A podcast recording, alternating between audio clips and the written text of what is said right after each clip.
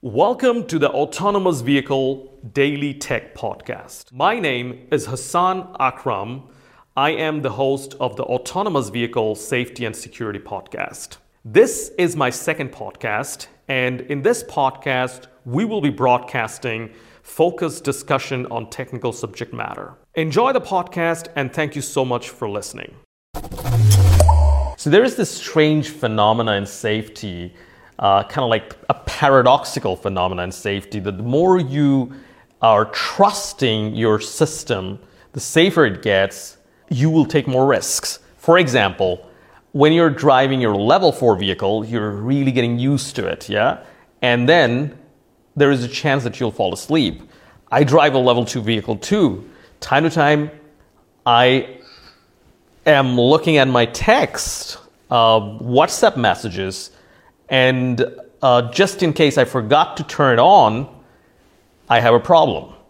So a level 4 vehicle runs really well, but if you are falling asleep, the idea of level 4 that hey, you are you are still responsible is somehow uh, vanished, right?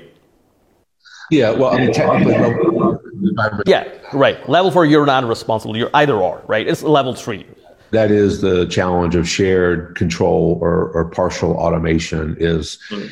you know what we've learned certainly from the from the airline uh, aerospace industry is that it's the, the failures happen most often if you will uh, in those phases of, of either control confusion or transition of control and so that's why many companies are focused on level four is because we don't have to, the, to rely on the human to uh, take control or, or, or be given yeah. control. Some they are skip, skipping level three, yeah.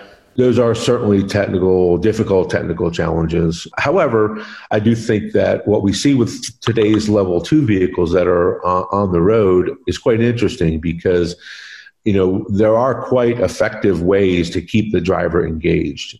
And without naming names, you know, there there there are driver eye monitoring, basically warnings for the driver to take control, lockouts, if you will, when they don't take control. Those are pretty effective. At least that's my, been my experience with, with a level two vehicle. Yeah. Um, and you know, some some some com- some companies have deployed level two or near level two without those kinds of controls, and I think that those have been perceived as less safe as those that that are you know basically require engagement of some level at some level by the driver. Um, so I, I, would never rule out the level two or level three. In fact, I do think that we will see uh, in some cases a stepwise deployment of automation but really, the, the big change comes at level four. And level four, if we can do it right, does, you know, reduce even maybe sidestep that question of control changeover or shared control. Yeah. Um, but it brings its own issues for sure. And, you know, it's very interesting to think about. Um, for, for example, you know, we, we, we're in, highly interested in the safety of pedestrians or, or bicyclists.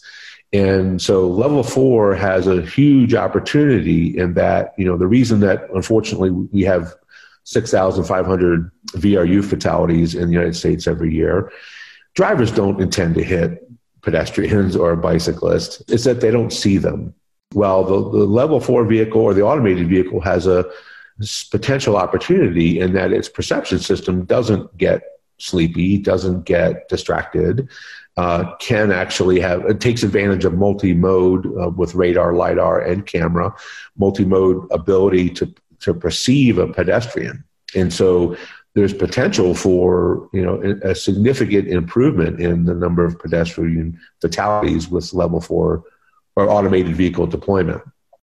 However, the, the challenge is, of course, that humans do a very good job at planning. You know, we when we can see a pedestrian, we can interpret small little cues and clues as to what their pedestrian's intent is. Are they intending to step off the curb uh, into the crosswalk in front of the vehicle? That pedestrian intent issue is, is something that humans are much better at than automated automation is. So automation's better at seeing them, humans are better at figuring out what they're going to do or anticipating what mm-hmm. they're going to do. So there are there are opportunities and challenges, um, and I think that you know when we think about uh, this level four operation, we can we can look at those opportunities, and we should look at those opportunities uh, for making sure that and for, that we can gain the trust of users.